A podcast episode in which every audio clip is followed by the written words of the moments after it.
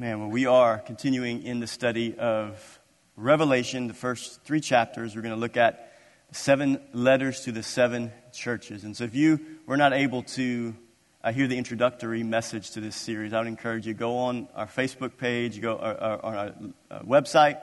You can follow links to our YouTube page um, and watch that message. And really, what, what, what happened there when we went uh, to this introduction, we looked at we looked at how God gave John this, the revelation of the book of Revelation.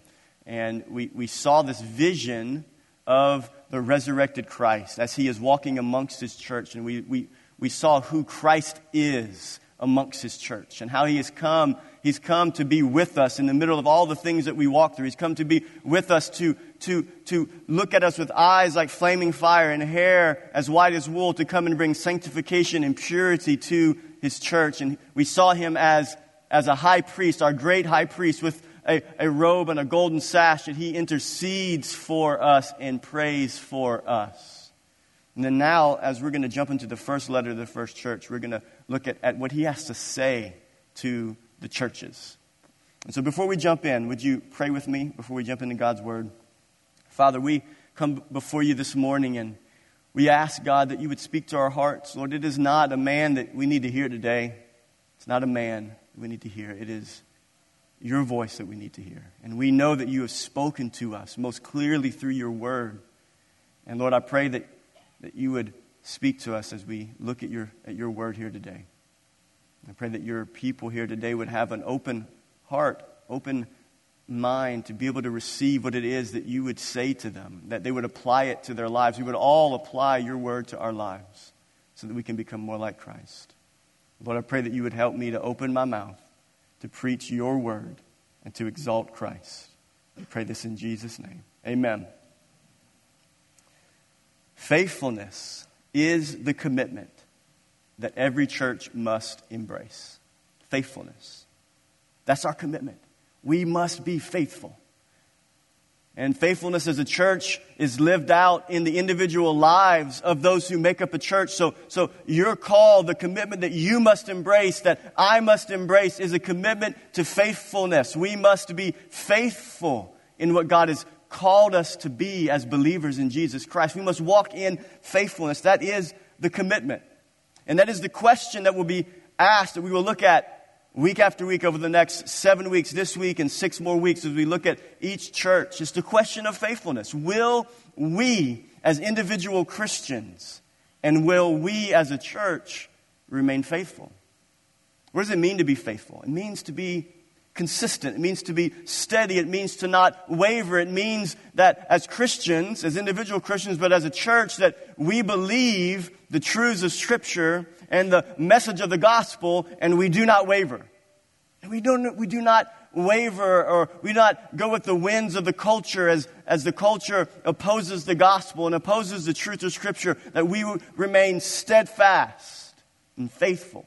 That is the test of every Christian. And that is the test of every church. And this is what we will see over and over again with each of these letters to each of these churches. Will they be faithful? And so the question would be is, is why is it important to ask the question of why will we be faithful? Because I believe that we're living in a post Christian culture. And we are living in the middle of an increasingly intolerant and hostile culture towards biblical Christian ethics. And the question will always be, as Christians living in a pagan society, in a society that has thrown off or wants to throw off and continues to throw off any objective standard of morality, the question will always be, will always remain, as long as the Lord tarries, the question will always remain is will we be faithful? Is will we be faithful to the truth? Will we remain steadfast or will we compromise? Will we compromise our convictions? Will we compromise our, our, our morals? Will we compromise our belief in the sufficiency of God's word? Will we be faithful? So, why does it matter that we hold the line when it comes to what Scripture reveals about humanity, about sin, salvation, marriage, gender, sexuality, the exclusivity of the gospel. Why does that matter that we hold the line on the truth of God's word about all of these matters that we're facing in our world today? Why does it matter? This is why it matters. To the degree in which we stay faithful to biblical truth will be the degree to which we will see lasting gospel impact in our lives and communities. They are directly connected. If we are unfaithful to the Word of God, we will not see lasting gospel impact, period. There may be impact, but it will not be gospel impact. You can look at churches, and it may look like they have impact, but the question you should ask is is it true gospel impact? If there is compromise of biblical truth, then it is not. It is not gospel impact. It's another kind of impact. True gospel impact is directly related to biblical fidelity. True gospel impact is directly related to biblical fidelity. And it seems like every day when you read the news, every day when you look on social media, every day you hear stories of Christians, or pastors, or churches going the way of compromise. Going the way of compromise. Compromising convictions that certain a certain denomination held for hundreds of years, compromising convictions on the truth of God's word. You hear it every day. You hear Christians, they're deconstructing now. Popular Christians, famous Christians and pastors and, and churches, they're deconstructing their faith. They're, they're, they're going to the Bible and they're, they're doing what happened in the in, Enlightenment age, in the, in the Enlightenment period, and they're, they're going to the scriptures and they're thinking through a critical lens and they're, they're, they're looking at, well, this is what I believed all of my life, but now I don't really know if I believe this, and they're throwing off their faith. They're abandoning their commitments. So the question remains is, will we be faithful? And faithfulness as a church is connected to our faithfulness as individual Christians. So if we go the way of compromise, and if we lower the biblical standard for reasons of accommodation, we will lose our influence for the kingdom of God. We will lose our influence for the kingdom of God. And this is the core of what this book, of what this section in Revelation is all about. it's all about influence for the kingdom of God. This is why God has placed us on planet Earth as a church. We are the church at, uh, of li- we, we, are Living Word Church that is represented uh, in, in Houma and in Schriever and in Bourg and in Thibodaux and, and down the bayou and Morgan City and wherever, wherever you are coming from. And the kingdom of God needs to be established in all of these areas. And this is why God places Christians in, in, in, families and in communities so that the light of the gospel can shine through our lives into the community to make an impact into the culture. This is why we're here. So people can be born again. And so th- this is the test. It is a test of faithfulness. That is the test that we must return to in our personal lives and in our corporate lives as representing Living Word Church. So the question is will we be faithful? And so we're going to look at all of these churches. So we will look at the first church here today. It is a letter to the church at Ephesus. A letter to the church at Ephesus. Would Ephesus be faithful? That's the question. Will these other churches be faithful? And just by way of reminder, these are seven letters to seven literal churches. These are not just hypothetical churches. These were literal churches that were alive uh, in Asia Minor after the resurrection of Jesus Christ. And these are literal, literal churches where the Lord spoke to John and sent these letters to the pastors, the elders, the, the, the, the leaders of each of these local churches to give a message to them from the Lord of the church. And the first one is Ephesus. So let's turn our attention to the first church addressed in this revelation, the church at Ephesus. So, what do we know? We got to do a little background before I dive into the text in Revelation. But what do we know about Ephesus? So, this church dwelled in the city of Ephesus. Ephesus was the most important city in Asia Minor. It was the most important city in Asia Minor. And why was it the most important city? Because history tells us that the Roman governor dwelled in Ephesus. So, this was a very prominent city in Asia Minor, a very prominent city. And, and, and I've got a map here that I'd like to show you to give you a, a little idea of where uh, Ephesus is. And these are all the locations of the seven churches that we're going to study. So if you see, uh, Ephesus is located in modern day Turkey. And Ephesus is right there off the coast, right off the coast. And you really can't see it on this map because it's not a broad enough of, of a picture. But if you go out, and it actually may be broad enough, but it's not, it's not labeled. But the island where John was whenever he wrote this revelation, uh, if I had a, a pointer, I believe it, it, it's somewhere around here. It's somewhere around here. This is where he would have been, just off the coast, 50 or so miles off the coast of Turkey, off the coast of Asia Minor. And so Ephesus was a port city. It, it, it was, a, a, it was believed that the population was around 250 to 500,000 people in Ephesus. And that is a large city. That's a large city during those times. And so this is a very bustling, uh, happening city. It's on a port. There's a lot of goods and commerce that came through Ephesus, so it was a very wealthy city. So you're thinking about a very wealthy city with a lot of people, big population off the coast, a lot of commerce coming through. And so this is a very important city.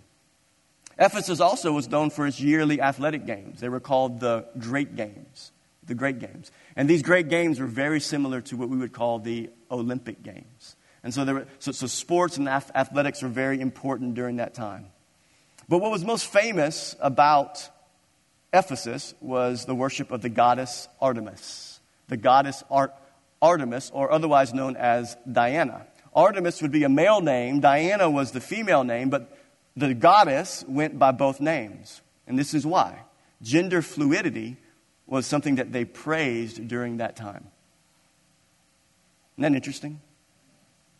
History kind of does what? It kind of repeats itself. When we throw off God, we throw off restraint. We don't want his morals and his laws, right? So it was Artemis, but it was Diana. It was a very, gender flu, fluidity was a common practice that was represented in their most prominent idol, the goddess Diana. And she had this, they built this temple for this goddess Diana. And I won't even describe what the idol itself looked like. It was grotesque and it was immoral and it was sexual. And the, the primary function of this goddess was that they would worship on the altar of sexuality and on, and on, and on sex. And they would have a month long a festival every year to worship the goddess Diana. And it, it was just a month long of debauchery, focused on drunkenness and sex for a month every year. And this is the core of what Ephesus was about. And this, this goddess, this temple that was made, built for this goddess Diana, it stood as one of the ancient wonders of the world, of the ancient seven wonders of the world. And the worship of Diana was extremely immoral, and it was filled with temple prostitutes in a month long festival every year, centered on drunkenness and sex. And in the middle of all of that stood a church. In the middle of all of that pagan society stood a church, stood Christians. In the middle of paganness and immorality and, and, and immoral sexuality, in the middle of, of gender fluidity, in the middle of people wanting to worship a God of their own making, in the middle of that society stood Christians. And I want to tell you that Christians throughout society, throughout history, have always dwelled in societies like that. Is, what we're facing right now is nothing new. This is not a new reality. Christians have always lived in the middle of societies that have thrown off restraint, that go their own way, and want to make gods unto themselves. So, in the middle of all of that is a church, is a group of Christians that are living in Ephesus. So, what do we know about the church? So that's the city. What about the church? Well, the church of Ephesus, we, we, we see in the book of Acts that the birth of this church is recorded in Acts 18, verses 18 through 19. Priscilla and Aquila get born again. And then Paul makes one of his missionary journeys to Ephesus and he, meets them and he meets Priscilla and Aquila and he goes to their household and, and he says, have you, been, have you come to be baptized in the name of Jesus? Have you come to see the baptism of Jesus? And he says, we don't know anything about the baptism of Jesus. And so he preaches the gospel and they get baptized and the church is birthed. And then we see a large riot break out. Paul is there and he's ministering for three years. He's there in Ephesus ministering, getting this church on its feet and we see a large riot that broke out because of the idol making industry that was hit hard because of the impact of the gospel. We, you, will see that in Acts 19.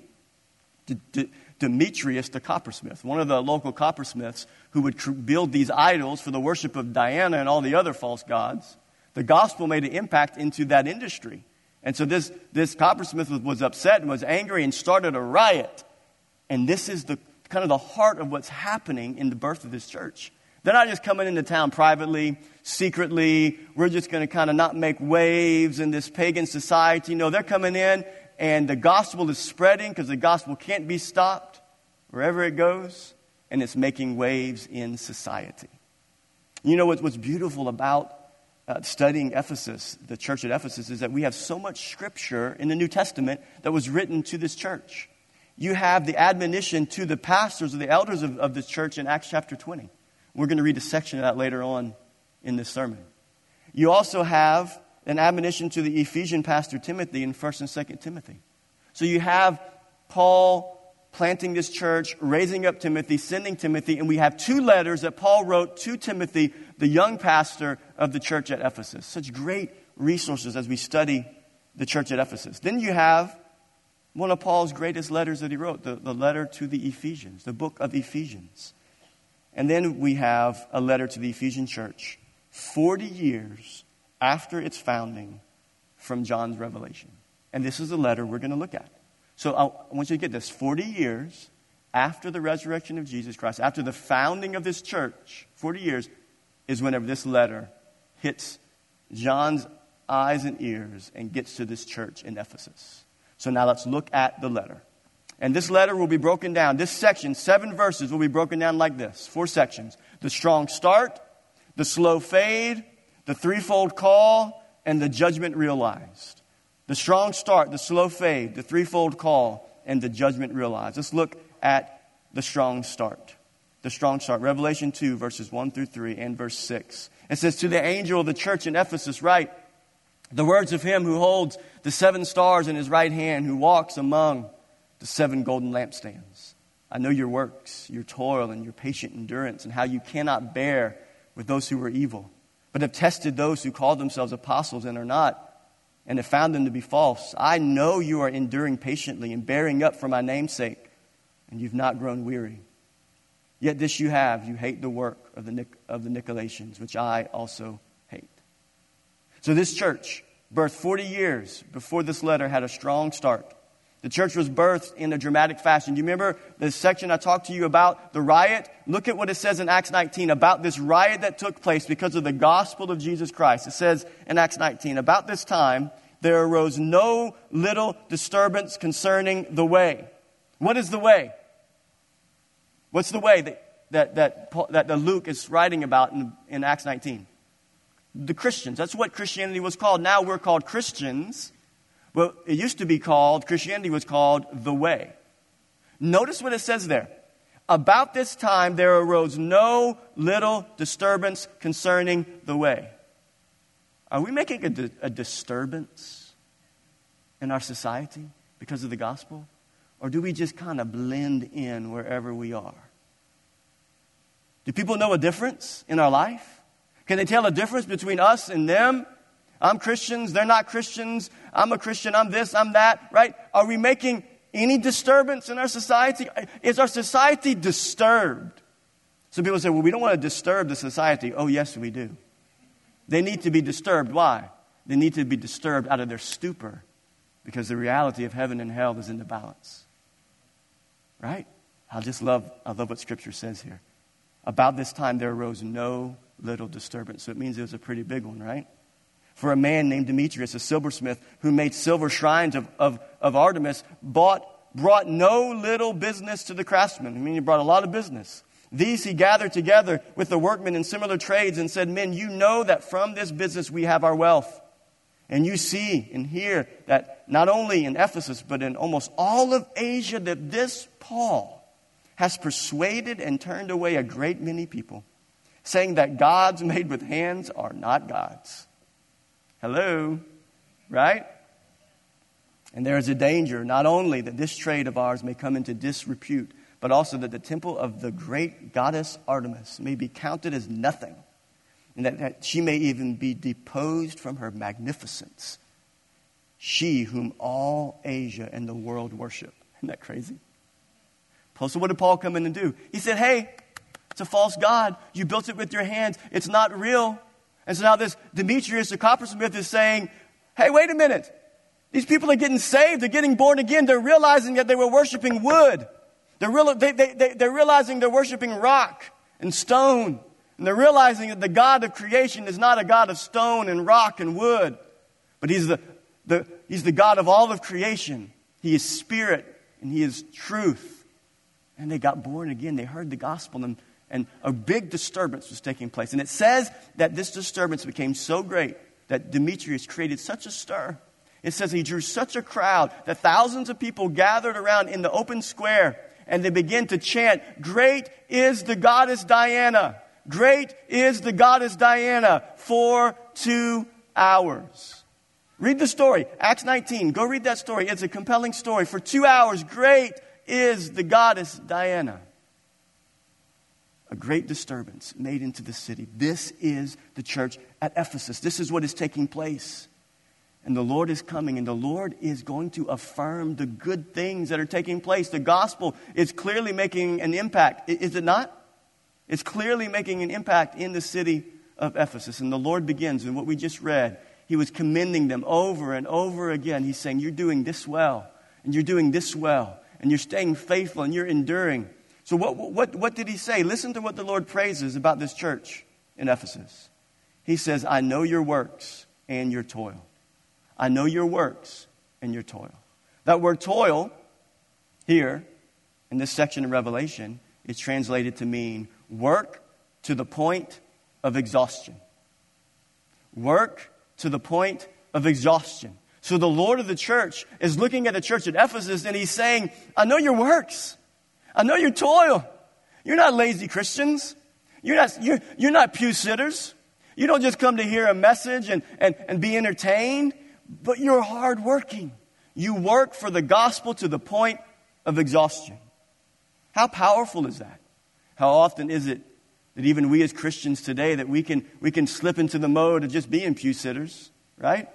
Just sitting down and watching a pastor preach or, or watching our favorite YouTube preacher or, or listening to our Christian music, going to our Christian concerts, and, and we just kind of sit on the background, but not, not, not, not this church. The Lord of the church looks at this church and says, No, I know your works and I know your toil. You are working and you are toiling to the point of exhaustion. You're not in it for yourself. You're not in it to, to just be entertained or hear a good message. You are in it because you know that the gospel of the kingdom must be advanced and that, there must, and that there must be no little disturbance, but a great disturbance into the society with which I've called you. Hardworking church Hardworking church. It is, is not this what we should strive towards as believers? That we be hardworking? We work hard for the gospel. Do we work hard for the gospel or are we just pew warmers? Are we active believers in the work of the kingdom? Are we content to just live cultural Christian lives? Lord, the church looks at this church and says, No, you're not cultural Christians. You're hardworking Christians, even to the point of exhaustion. It's the next thing he says about this church. He says, I know your patient endurance. I know your works and your toil, and I know your patient endurance. Endurance is translated here to mean patience under trying circumstances, or patience in trying circumstances. So, what, what were the circumstances of this church? They were hardworking Christians for the gospel. But you know how hard it was to work hard for the gospel in their circumstances? They were in the middle of persecution. They were in the middle of a, of, of, of a time and a place where the, the way was, was profaned, where the way was vocally and actively pushed against. They were under persecution where it was for the fear of their life that they would stand for the faith and the truth of the resurrection of Jesus Christ. And what does the Lord of the church tell this church? He tells them, He says, You're hardworking to the point of exhaustion. I know your works. I know your toil. He says, I know your patient endurance. I know that you are enduring under trial. Do we endure under trial? Is this not, is this not what we want in our life? That we would work hard for the gospel. That we would not be lazy Christians, pew sitting Christians, but that we would toil for the gospel and that we would endure under trial. The point is this they were remaining faithful to the Lord in all circumstances. Is that your desire? It's my desire. My desire for you, for all of us. What else did the Lord commend of this church? He says, I know your works, you're hardworking, you're, You toil to the point of exhaustion. You, you have patient endurance under all circumstances. And now he says, you cannot bear with those who are evil. What does that mean? It means that the church had a sensitivity towards sin and a love of righteousness. Man, what a church. Hardworking, toiling for the gospel, patiently enduring under trials, and they could not bear with those that were evil. That means that they did not have a tolerance for sin. Oh, may we be a church that doesn't tolerate sin, not only in our personal lives, but corporately. May we look at the evil and the sin of the world and may we hate sin and love righteousness. What a church! What a church! What a commendation! Paul had admonished them in Ephesians 4. This church, he had admonished them in Ephesians 4 to not give an opportunity to the devil, and they were faithful to that call. They could not bear with those who were evil. They could not bear with sin and unrighteousness. They wanted to live lives of holiness. What was the next thing that we see that the Lord praised about this church? He said, You have tested those who call themselves apostles and are not, and have found them to be false, or some translations say liars. You've tested those who call themselves apostles and are not, and have found them to be false. This church, in short, what this means is this church walked in discernment. This church walked in discernment. Do you remember the message I preached a few weeks back called Destructive Heresies? And I talked about the greatest implication of all of this is that we would walk in discernment. That was this church. They looked at people who said, Hey, I'm apostle so and so, I'm prophet so and so, and and I'm telling you a different way, and here's a better way, and, and listen to my message. And, and my message might not be about Christ, but this is the way. And they looked at them and they said, No, they're false. They're false. They walked in discernment. They were willing to say that this is right and this is wrong, this is truth and this is error. They're willing to say, No, that's a liar. They're lying, they're blaspheming God. I mean, what, a, what a church. Look what Paul, Paul had admonished the Ephesian elders in Acts 20. Look what he told them. And they didn't forget. Listen to this. This is the same church, just walking in discernment. Paul told them this. He says, Pay careful attention to yourselves and to all the flock in which the Holy Spirit has made you overseers, to care for the church of God, which he obtained with his own blood. I know that after my departure, fierce wolves will come in among you not sparing the flock. And from among your own selves will arise men speaking twisted things to draw away the disciples after them. Therefore, be. The church was alert. The church was, church was discerning. Why? Because the elders heeded the call of Paul the apostle. They were, and the Lord saw it. He says, I know your works. You work to the point of exhaustion. You are patiently enduring. You don't like evil. You can't stand evil. You, you reject sin. You love righteousness. And you walk in discernment. What's he saying there? He's saying you have right doctrine. You care about doctrine. Doctrinal truth matters, right? This is this church. He says to them, I know that you care about it, and I'm commending you for it. What a church! Hardworking. Gospel pursuits were a priority. Passionate about Christ, and it showed in their lives not growing weary, but faithfully enduring under trials, trusting God in all circumstances, pre Ida and post Ida, right? Trusting God always. No tolerance for sin in their lives, and no joining themselves to those who do.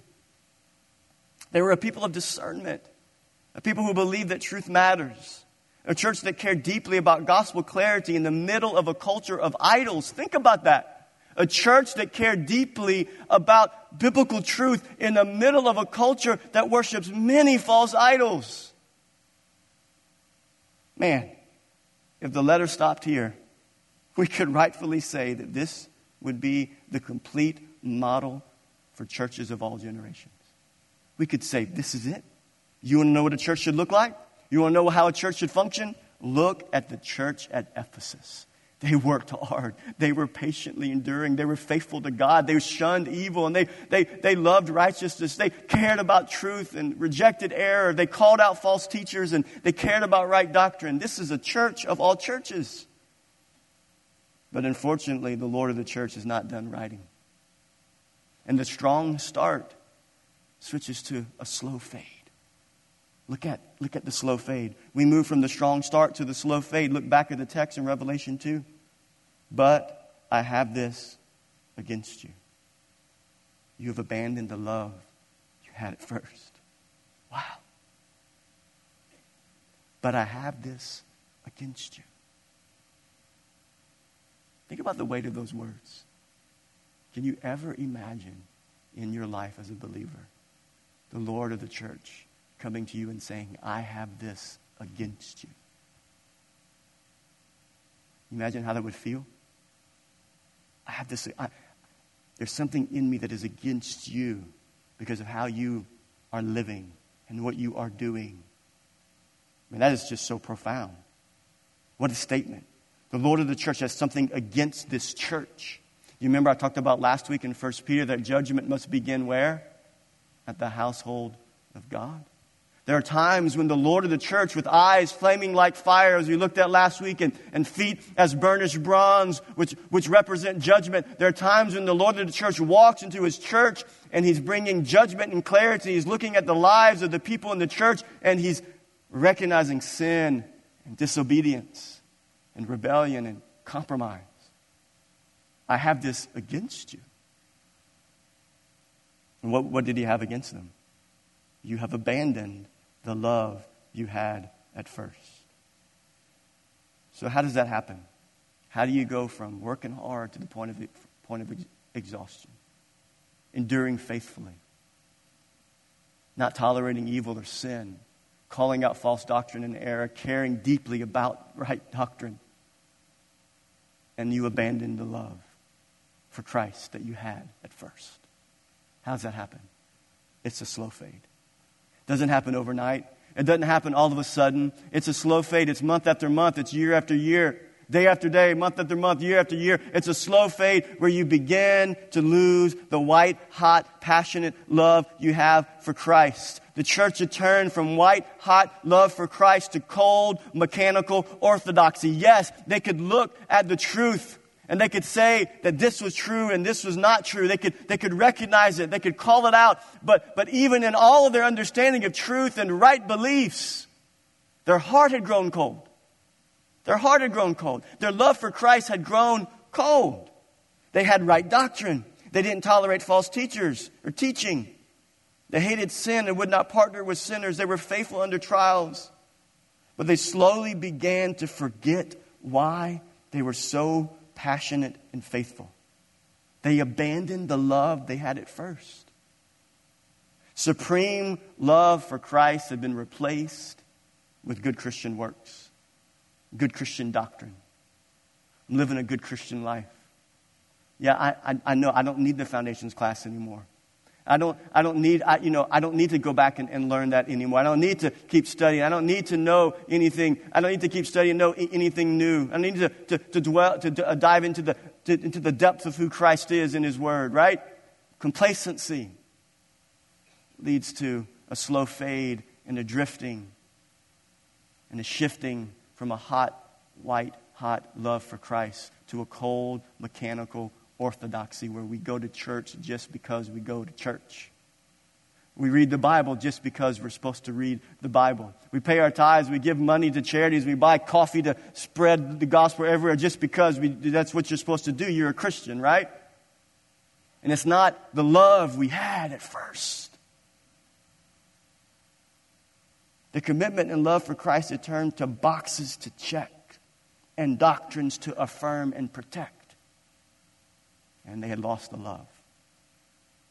This doesn't happen overnight, and it never does. And it reminds me of the conversation Jesus had with Simon Peter. In John 21, do you know Simon Peter? If you ever study the Gospels, you know Simon Peter is just like us, is he not? Always talking, always saying things he shouldn't say, and doing things he should not do. Just like, just like us, Lord, help us all. I just get to have a microphone. Y'all get to hear me every now and then do that. Lord, help us. What was it that Jesus asked Peter after he rejected the Lord? You remember the Garden of Gethsemane? He says, Look, I'm never going to abandon you. I'm never going to leave you. Jesus gets arrested and he's, he's getting, he's, he's under trial. He's about to head to crucifixion. And Peter fails the test. The Lord says, You will deny me three times before the rooster crows. And he does it, he denies Jesus is crucified and he's raised from the dead. And you see in John 21, go read John 21, such a beautiful section. And Jesus comes and finds Peter. Peter had abandoned. He had abandoned. He had gone back to fishing. What was the question that Peter, that Jesus asked Peter when he came back? Did he say, Peter, Peter, are you willing to fight for me? Jesus didn't ask him that question. Why did not Jesus ask that question to Peter? Because Jesus knew the answer. Peter was willing to fight, was he not? What did he do when, when one of the soldiers named Malchus came and tried to arrest Jesus? Peter took his little, his little handy sword he had in, in his pants and he pulled it out and he went to cut off the head of the soldier, but the, he got his ear instead. Jesus was not concerned that Peter was willing to fight. Did he ask Peter, Do you believe correctly about me? No, he didn't. Why did Jesus know that Peter believed correctly about Jesus? What does Matthew 16 say? Jesus asked the question, who do, the son, who do people say that the Son of Man is? Who was it that spoke up and got it right? Peter said, You are the Christ, the Son of the living God. Jesus knew that Peter understood who he was. What was the question that Jesus asked Peter? He said, Do you love me? Not will you fight for me? Not do you have right doctrine? Not, do you, not, not, not will you fight for me and stand for me? And not will you believe correctly about me, though those are important? He says, But the most important thing is, Peter, is do you love me? Do you love me? Do you love me? Peter had right doctrine. You're the Christ. He was willing to stand and fight till the pressure was too intense. But at the end, it always is in the Christian life, and this church at Ephesus, and the church in Schriever, Living Word Church, it always comes back to the same question that the Lord asked Simon Peter, is the same question he asks us. He says, Do you love me? Do you love me? Have you abandoned the love you had at first? The strong start turns into a slow fade towards a mechanical religious commitment. And now we turn to the threefold call. The threefold call. Look back at Revelation 2 5. Remember, therefore, from where you have fallen, repent and do the works you did at first. Three calls.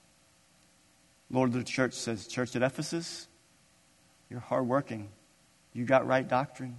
You hate evil. You love righteousness. But I have this against you. You've lost the love you've had at first. And he says three things remember, repent, and return. Remember, repent, and return. Remember, therefore, from where you have fallen, you were here and you fell. Repent and return to where you were. You were here, white hot love for Christ, passionately pursuing Him and working hard for Him and loving the gospel and hating evil and preaching the gospel everywhere you went, telling everybody about the love of Jesus. Some of you, when you first got saved, you people could not shut you up. Oh, when you would walk in the room, people would say, Oh no. Oh, not that person. Oh no, I'm going to hear about Jesus again. You were there, but now you're here. Repent, Jesus says, and return. Return. A threefold plea from the Lord of the church to a people who have forgotten why they work hard for the gospel, who have forgotten why they stand so strongly against false doctrine and sin. A church that has forgotten must remember. The threefold call starts with remembering. Remembering what? Remembering why do we love Christ? Remembering why do we love Christ? Why do you love Christ? It's a great question. A question that I think we should ask ourselves very often. We should ponder why is it that I even love Christ? Is it because of you? Do you love Christ because you did something to start loving Christ? Is that why you love Christ? Do you love Christ because, because you became religious and you started attending church and you started checking some boxes of religious activity? Is that why you love Christ? You developed this love for Christ that just kept developing over and over again and now you love Christ greatly? Is that why we love Christ? No. Why do we love Christ? 1 John 4. In this, is, in this, the love of God was made manifest among us. That God sent his only Son into the world so that we might live through him. In this is love not that we have loved God, but that He loved us and sent his son to be the propitiation or the satisfaction for the penalty of our sins. Why do we love Christ? Because he loved us first. Why do we love Jesus? Because he loved us first. Who were we before Christ set his love on us? Ephesians 2. We were dead in our trespasses and sins in which we once walked, following the course of the world, following the pagan idolatry of the world, worshiping the idols made of stone and, and, and, and, and, and uh, rock and, and metal, worshiping the idols made of smartphones and, and TV and sports and entertainment. We were following the course of the world, following the, the idols of money and possessions and sexuality and pleasures. We were dead in our trespasses and sins in which we once walked, following the course of the world, following the prince of the power of the air, the spirit that is now at work in the sons of disobedience, among whom we all once lived in the passions of our flesh, carrying out the desires of the body and the mind, and were by nature children of wrath, just like the rest of mankind. But God, but God what? John 3:16, but God for God so loved the world. Did we love him? No, we were enemies of the cross. We wanted nothing to do with him, but God so loved the world that he gave his only son. That whoever believes in him should not perish but have eternal life. Verse 17 of this scripture is so important. For God did not send his son into the world to condemn the world, but in order that the world might be saved through him. When God, listen, when God sends his son in the end, as we read in the back of the book, when he sends him again, it is to bring judgment. But when he sends him on the front end, it's to bring salvation so that people can escape the judgment that is coming. We don't love because there's something inherently good in us to love God. We love God because He looked down on us when we wanted nothing to do with Him, and He set His love on us. Remember, first step, you lost your first love. You abandoned the love you had at first. Remember, remember who you were. It's a good exercise. Think back. I remember I remember when we first got married, there's things that we would, you know, our first house, things that we would not be able to afford to buy, or, or places that we, you know, houses that we lived in, apartments. I remember thinking back to the rent that we had in our first apartment. It was $475 a month. Can you, where, where can you live right now for $475 a month? Not, I mean, some places, but, it was, you know, like, remember where you were. And what does it do? It causes you to be grateful for where you are. It's what happens when our love grows cold. It's because we forgot that we really did deserve a lot of the things that were coming to us. All of the things that were coming to us. We deserved it all. But God was so merciful to us. Remember the addictions. Remember the sin. Remember the hatred of God. Remember the, the anger, the unforgiveness. Remember all those things building up in your heart. And the gospel breaks through into your life. Your eyes are open and you see Christ in his beauty and his majesty, and your heart is filled with love. And there's nothing that you could do but surrender to that. And so you said yes to Christ. Yes. Yes. I believe in my heart. I confess with my mouth that you are Christ, you are God, and you were raised from the dead. And Romans 10 says that you'll be born again. Remember. And then what's next? Repent. What does it mean to repent? Repentance means to turn around. You ever been going one direction and you turn around to go the opposite direction? Do you know what you're doing when you do that? You're repenting of where you were going. Husbands, you need to do a lot of repenting, right? Your wife tells you you need to repent, you're going the wrong way, and you're like, no, I know where I'm going. And she says, no, I've got the GPS. I've got the standard here. I got the GPS, and it's saying you're going the wrong way. You need to repent, brother. Turn around, go the other direction. Right? You ever heard the phrase in sports, stop the bleeding? Oh, this is out of control, right? Man, somebody needs to stop the bleeding. That's what repentance is. Stop the bleeding. You're bleeding out. Stop the bleeding. Return, repent. Go the other direction. Remember, repent, and then return. And then return. What does it mean to do? To return. It means to this. This is what the text says to do the works you did at first. To do the works you did at first. What were the works you did when you first fell in love with the work that Christ did for you on the cross? What were the works you did at first? I remember the works I did at first when I met my wife.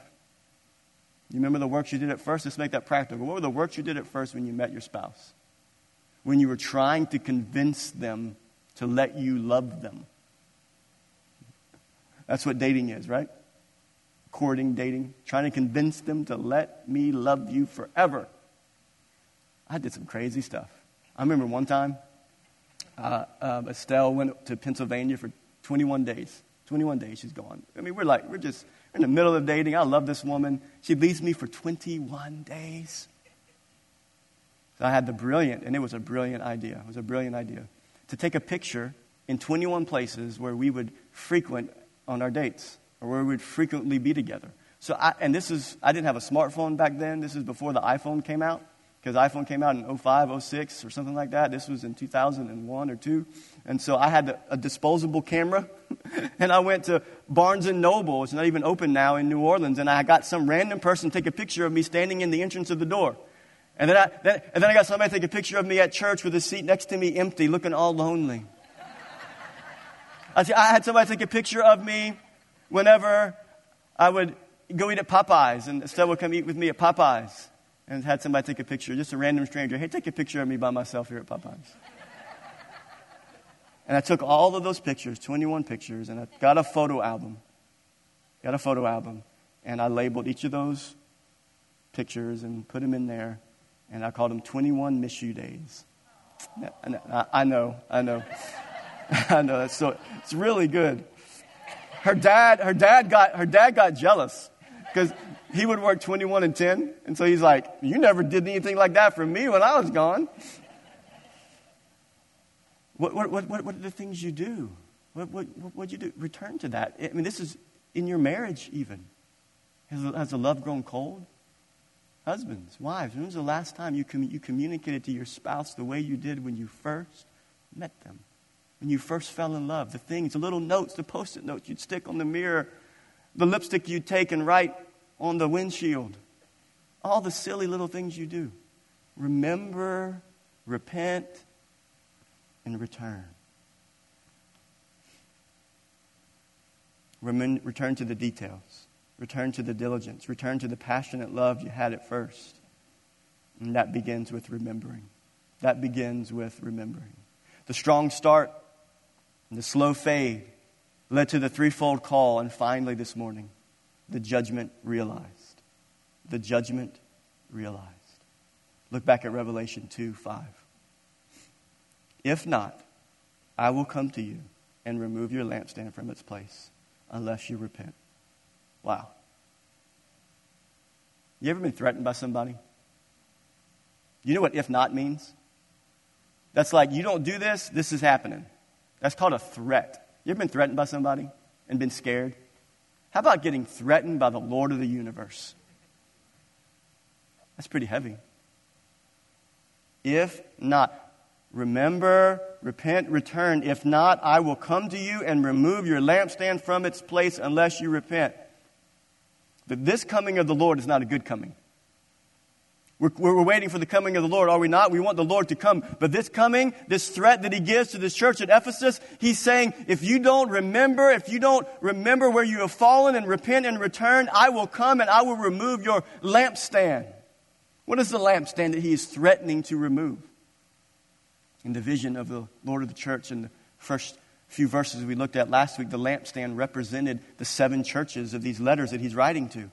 So the lampstand means that they would stop being a church. He was going to remove the lampstand from among their midst. It means that his presence and his power and his blessing would be removed from their midst. I will come and remove your lampstand from among your midst. The Lord of the church, with hair like wool and eyes like fire and feet like bronze, is threatening to come and judge this church if they do not repent. And that judgment looks like, I will remove your lampstand from its place. So the question is, what happened to the church at, at Ephesus? Did they heed the call? Did they, did they heed the call? We see the warnings and admonitions to the church in Ephesus. We see them, in, as I read in Acts 20, and to the, the pastor Timothy in 1st and 2nd Timothy. But as it was in other churches after the resurrection, it was the same in the, the church at Ephesus. False teachers crept in. False teachers creep into churches. False messages creep in. And it's obviously it's obvious because of what we know in history that the church at Ephesus failed to deal with it. And a genuine love for Christ, that genuine love for Christ that can only be strengthened when it stays unmixed from the world and unmixed from Satan and his lies, that love grew cold because it was mixed with lies and untruth and error. And so, what we know in history is that the church in Ephesus used to be the strongest church in Asia Minor. And now, modern day Turkey, there are hardly even any Christians to be found in all of Asia Minor. The city of Ephesus is just a city of ruins. People come and study history and look at the ruins of that time. Turkey is 99.8% Muslim, leaving only 0.2% as Christian. And even this 0.2% is in rapid decline because of the persecution of, of Islam there. So the judgment realized. The judgment was realized. The church was destroyed. The gospel light was removed from that area. And there's only, there's only a few, if there's only a few faithful that even might remain there the judgment realized. If a nation, and here's how it meets us in our world here today. If a nation is filled with churches that are unfaithful to their call to be salt and light, then that nation will go the way of Ephesus. That nation will go the way of Ephesus, a nation of ruins. A nation that people come and look at, a city and nations that people come and look at and say, Do you remember when? They were a great nation, lots of commerce, lots of money lots of wealth, lots of power, parading their power and their wealth and their money for all the world to see.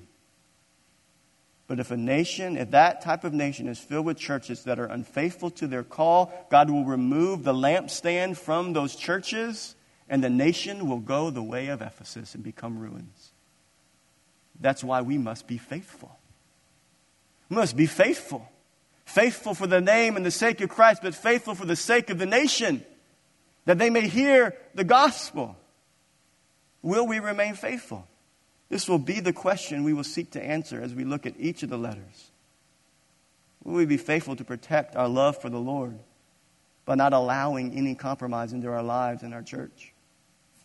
Jesus speaks of this in Matthew 24. Jesus says this, and they will deliver you up to tribulation and put you to death, and you will be hated by all nations for my name's sake, and, and then many will fall away and betray one another and hate one another, and many false prophets will arise and lead many astray. And because lawlessness will be increased, the love of many will grow cold. But the one who endures to the end will be saved. And this gospel of the kingdom will be proclaimed throughout the whole world as a testimony. And then the end will come. You see the pattern? Wickedness, lawlessness, love grows cold. Listen, listen. Wickedness, lawlessness, love grows cold. So, how do we protect our love for the Lord? By being like the Ephesian church in the beginning before the slow fade. That we do care about right doctrine. We do care about what is true and right, and we stay faithful to that, and, and we allow our hearts to stay passionate for the Lord, and we return back to the things that we used to do we would study the Word of God, and we would love to come to church and worship Him and lift our hands, and we, we stay unstained from the world. We don't allow lawlessness and wickedness to come into our lives. So then our love grows cold because our love for the Lord is drowned out by love of the world. 2 Timothy 4 tells us, Paul tells us, of somebody who fell away. Paul, in one of his missionary journeys, he, he writes to Timothy and says this Do your best to come to me soon. For Demas, in love with this present world, has deserted me and gone to Thessalonica. Don't know anything else about Demas other than what we see right here. He, he, what did Demas do? He, he fell in love with the present world. And so his love for Christ grew. And John writes, not only in this revelation, but he writes in his short epistle in 1 John, he says, Do not love the world or the things that are in the world. For the things that are in the world are passing away, and if anyone loves the world, the love of the Father is not in him. So the question is will we be faithful? Will we be faithful to love Christ supremely? And will we be faithful to stand for truth unwaveringly? Will we be faithful? I want to end with this. 16 year old William Featherston. I want you to think about that for a second as we end with this. 16 year old William Featherston wrote this hymn in 1862. It's titled, My Jesus, I Love Thee. He, he wrote these words as 16 year old. He said, My Jesus, I love thee. I know thou art mine. For thee all the follies of sin I resign. My gracious Redeemer, my Savior art thou. If ever I love thee, my Jesus is now. I love thee because thou hast first loved me and purchased my pardon on Calvary's tree. I love thee for wearing the thorns on thy brow. If ever I love thee, my Jesus, tis now. I'll love thee in life, and I will love thee in death, and praise thee as long as thou lendest me breath. And say, when the death dew lies cold on my brow, if ever I love thee, my Jesus is now. In mansions of glory and endless delight, I'll ever adore thee in heaven so bright. I'll sing with the glittering crown on my brow. If ever I love thee, my Jesus, tis now. Lord, we, we come before you not as the church at Ephesus, but as the church at Living Word Church, the church at Living Word. And Lord, we ask, God, that you would help us to love you as we ought. Lord, we admit that we do not love you as we ought. We admit that our love is mixed, that we often stray and wonder we often allow other things to crowd out our love for you. So, Lord, we repent. We repent. Forgive us for loving other things more than we love you. Forgive us, Lord, for not loving you supremely, number one in our life. And our God, I pray that, that you would help us to remember what you've done, that you loved us first that you saved us and delivered us when we were lost and wanted nothing to do with you. And may that be the grounds of our returning back to the first love that we have in you. Lord, I pray that we would be a church that is faithful, that we would faithfully endure, that we would faithfully proclaim, that we would faithfully love. We pray this in Jesus' name.